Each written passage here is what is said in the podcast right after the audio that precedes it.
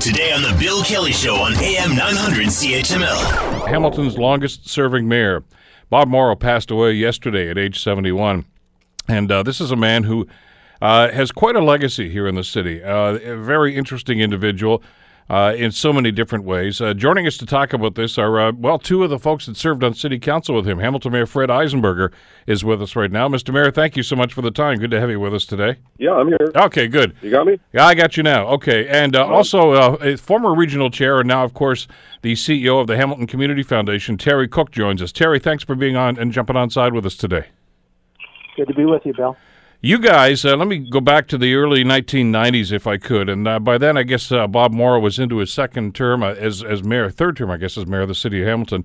Uh, you guys were, uh, first of all, young bucks on city council. you, Terry, in Ward 1, Fred, you in Ward 5 over in the east end of the city.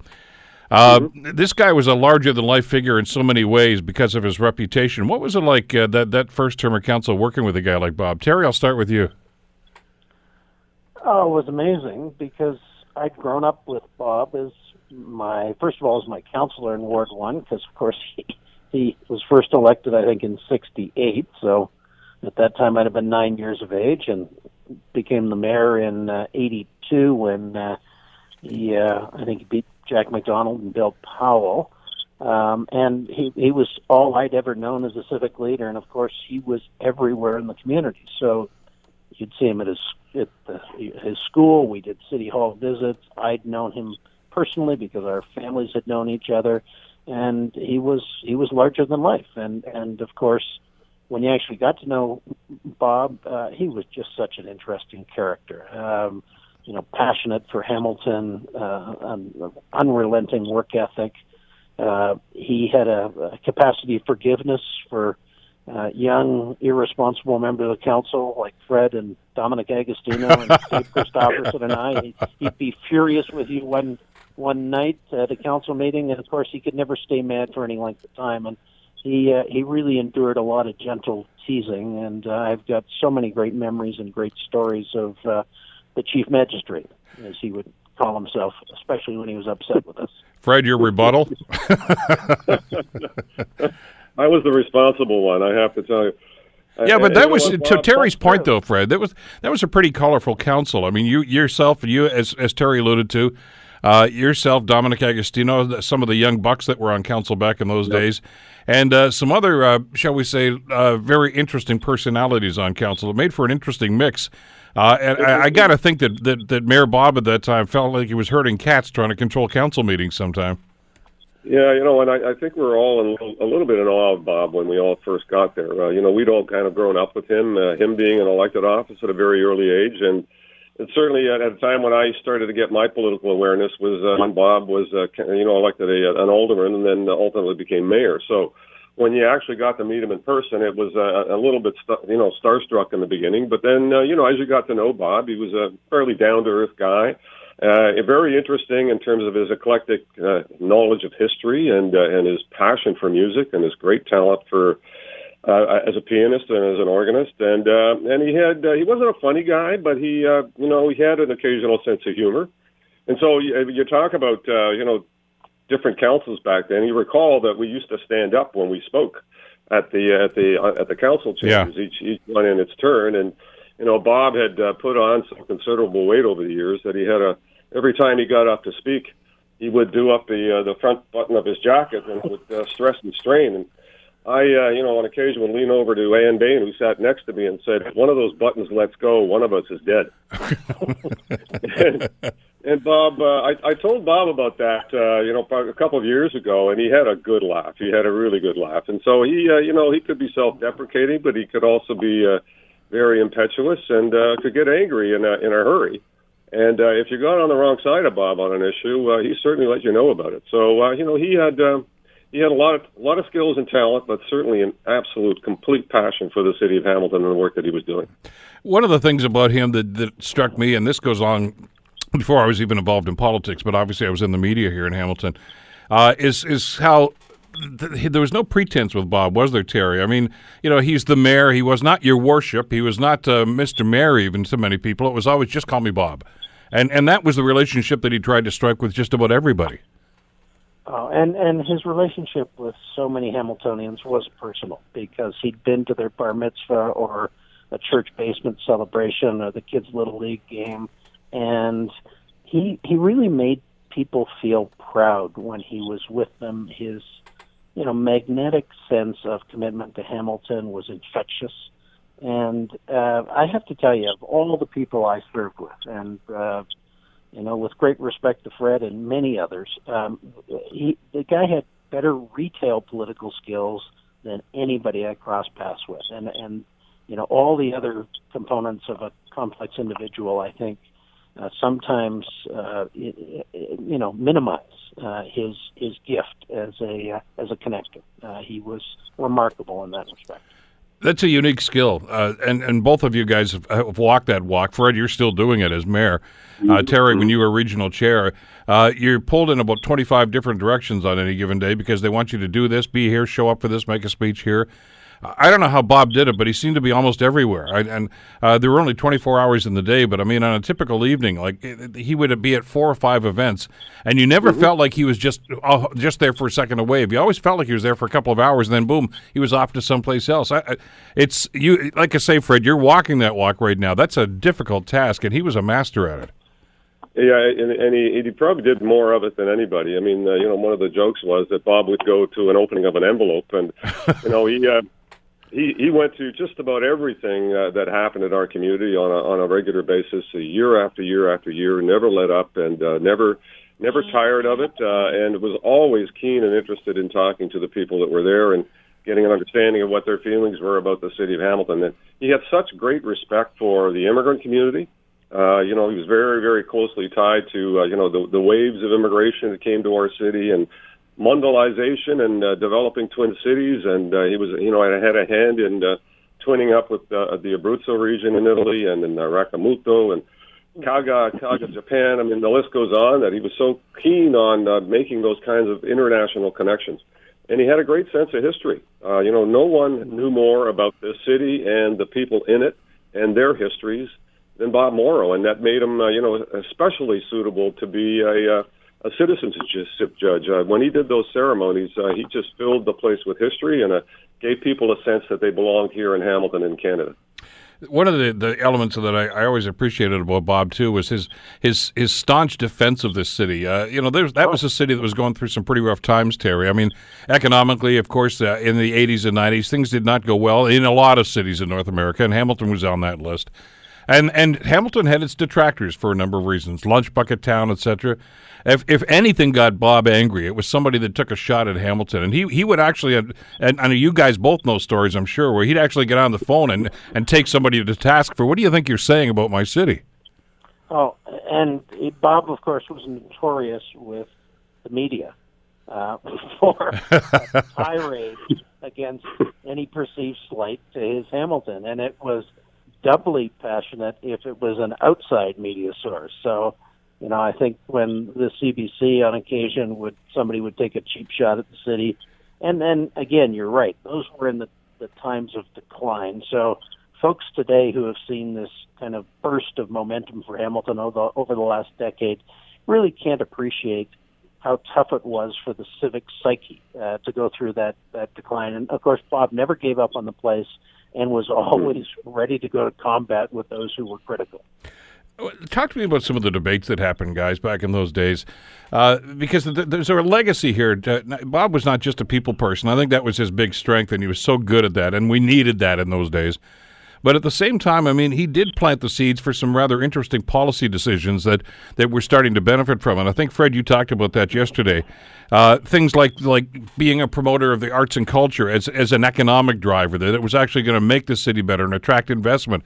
I don't know that too many people bought into that, but Bob was adamant about that uh, for many, many times, uh, getting funding for things like uh, the opera and, and, of course, the Philharmonic and, and other things, especially through, through ethnicity and a number of other things. Even something as simple as I know that he took a lot of heat for the flower beds, but it was all part mm-hmm. of making this city attractive to people and making us proud about that. And we, we take that stuff for granted right now, but he was he was really fighting those battles oftentimes without a whole lot of support in those days. Yeah, and you know, unfortunately, a lot of those things, uh, you know, cost money when you know money was rather scarce. You know, when when when our you know uh, employment and our business, uh, you know, attraction was not going up; it was going down. He was trying to, uh, you know, hold the line and, and give people that sense of confidence that there's a better day ahead as long as we keep moving and we, we keep aspiring to the kinds of things that make our city better. And so he was a he was a real hawk on ensuring that uh, we didn't forget about our cultural capacity. As you point out, he was very, very keen on uh, growing the art gallery and the Philharmonic and the opera. Uh, obviously, he had a he had a personal musical bent himself. He was a very, very talented pianist. Uh, he uh, he, he introduced. Uh, uh, Franz Liszt at Way, uh, you know, on, Yeah. at, at McNabb, another side of McNabb, to just kind of give a sense of uh, the notion that culture and music is very, very important in terms of how a community develops and grows. So he he's just kept at that building that sense of confidence. And I, you know, I took that uh, that that flower bed thing, which was uh, at a given point in time uh, abandoned, uh, you know, uh, shortly after amalgamation. And uh, and when I got back in, I put it back in because it, it Yep. really has developed a sense of confidence in our community. And as you know, as Bob would always say, if you if you want to feel good about yourself, uh, you know, go and buy a new suit, and you feel you feel like a million bucks. Well, doing that for the city is is exactly the same thing, and it's made a huge difference uh, for our psyche in Hamilton. And uh, I think people now appreciate that uh, that sense of confidence and can-do spirit has gotten us a long way to where we are today. I got to ask you both about something because you were both on council for one of the most contentious issues of the 1990s. And that was the city's support for the Hamilton Tiger Cats. Oh, Uh, both, both the both the le- the CFL itself was almost dying, and of course the Tiger Cats with it. Uh, it was Bob that brought David Braley into the fray uh, to take over ownership. That lasted for a few years, and then there was the public ownership. And Terry, there was a very contentious vote on council to to allot money for the Tiger Cats to basically keep these guys alive. Now there was a game that night, uh, the night of the vote at Ivor Wynne. I was the PA announcer, of course, for many years down there, uh, and I had the pleasure of, of of telling the crowd that was at that game that City Council had voted in favor. I think it was a one or two vote swing, if I recall. Uh, and uh, and I I mentioned about the ones who. I didn't mention names, but uh, you and a couple of your council colleagues popped into the game after that and stood there on the just by. Yeah, and, you were and really hel- you were really helpful. As I well, you well, you were booed, Cook, not for the first time in your life, and not for the last, but it was it was a, it was quite a moment for everybody that night. Well, well, well, wait a minute. Quick piece of context. The vote had lost at city council. That's right. So, so Bob, never giving up, took it to regional council, which by, by all rights should have turned the Tiger Cats down because there was less affinity in the suburbs than there was in the city for it. He arm twisted. I remember on the floor of council him pointing to one councillor who will re- remain nameless and saying, "You're going to fry in your own grease if you don't support this." And then Dominic and I and uh, uh, Christopherson and I think Terry Anderson showed up at the game. Yeah. Only to be pelted with garbage. we had we hadn't supported Bob's motion. Oh, it's a day that will live in infamy in my mind. You can laugh about it now. It was great fun, and you know, Well, yeah. again, by by the next day, literally, to Bob's credit, he could not stay angry. So you could disagree and go hammer and tongs at one another, and the next day you'd be having a, a beer together, and and he was he was a forgiving soul, and I think that is one of the reasons he survived as long as he did, and one of the reasons he prospered politically. Because you've got to have that thick skin, and you've got to be able to roll once the debate is over and move on to the next issue. And Fred knows that well. Well, there's another incident, Fred, uh, if you recall, when Bob wanted have funding for uh, there was the Eaton Center, some corridor or something. I can't remember something that had to be done in Jackson Square, and he fought. And he lost the vote. I think it was fifteen to one or whatever it was on City Council. And I, he was so red in the face. I, th- I thought, my God, you know, please, you know, get the paramedics here. Uh, And he was so angry that day that he was so embarrassed by that. And and one of the counselors, not me, not you, uh, said standing recorded vote, which adds to the embarrassment. But and Oh, but you're right. The next the next day, it was like, yeah, well, that's you know that's probably the best anyway. But you know, but he was he was so incredibly passionate about these sorts of things. So just to correct the football uh, story, uh, it was uh, it was actually Terry Cook, myself, and Dominic Agostino and Terry Ah, there we Anderson uh, that that went to the game. I, I remember Terry Anderson took off as soon as he uh, realized that the crowd was a little hostile. I see. I couldn't Yeah, see the faces. Cut and run. I couldn't see the faces because they're throwing programs at you. But when yeah, but when you when you announced the uh, that that it actually passed, great cheer went out in the crowd, and thankfully you didn't announce those that didn't support it, which happened to be the three of us that were sitting in the uh, stadium at the time. Uh, we would have uh, we would have been lynched if they found out that uh, we were not the supporters, but uh, it passed in any event.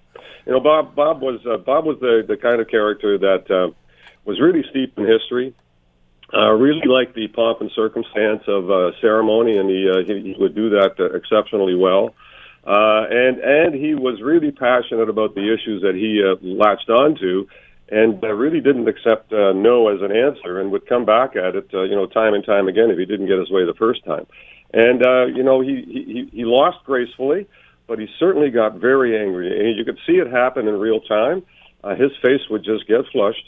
Uh, he would go completely red, and uh, and you knew that uh, Bob was going to explode at some point, and but it wouldn't last long. And uh, the next day, he was uh, patting backs again and uh, really working on the next issue. So, you know what? It's the kind of uh, ups and downs you get in politics. Uh, but Bob, uh, Bob had that kind of character that uh, he would wear it on his sleeve, and he would uh, he would show you his emotions, and then uh, when it was over, he'd, he'd give you a big hug. Well, we got to wrap it up, guys. I wish we had more time to do this, but uh, I, I just want to finish it off by suggesting, uh, and Fred, uh, Council, in their wisdom, of course, have decided to name the forecourt at City Hall in honor of Bob Morrow. I guess there's going to be a ceremony about that a little bit later on, a couple of weeks or months. Yeah, couple, uh, probably a couple of months. We were hoping to do it in nicer weather, and, uh, Yeah, and we good idea. in conjunction with the uh, with the uh, the signage sign uh, uh, the installation that's happening uh, March, early April. Uh, so we'll uh, unfortunately do it posthumously, and that's uh, unfortunate. Uh, but uh, we'll we'll certainly connect with the family and see what their wish is and uh, and their timing, and we'll we'll coordinate. And a lot more stories at that time. Fred Eisenberger, Hamilton Mayor, Terry Cook, CEO of the Hamilton Community Foundation. Guys, thanks so much for the time today. Greatly appreciated.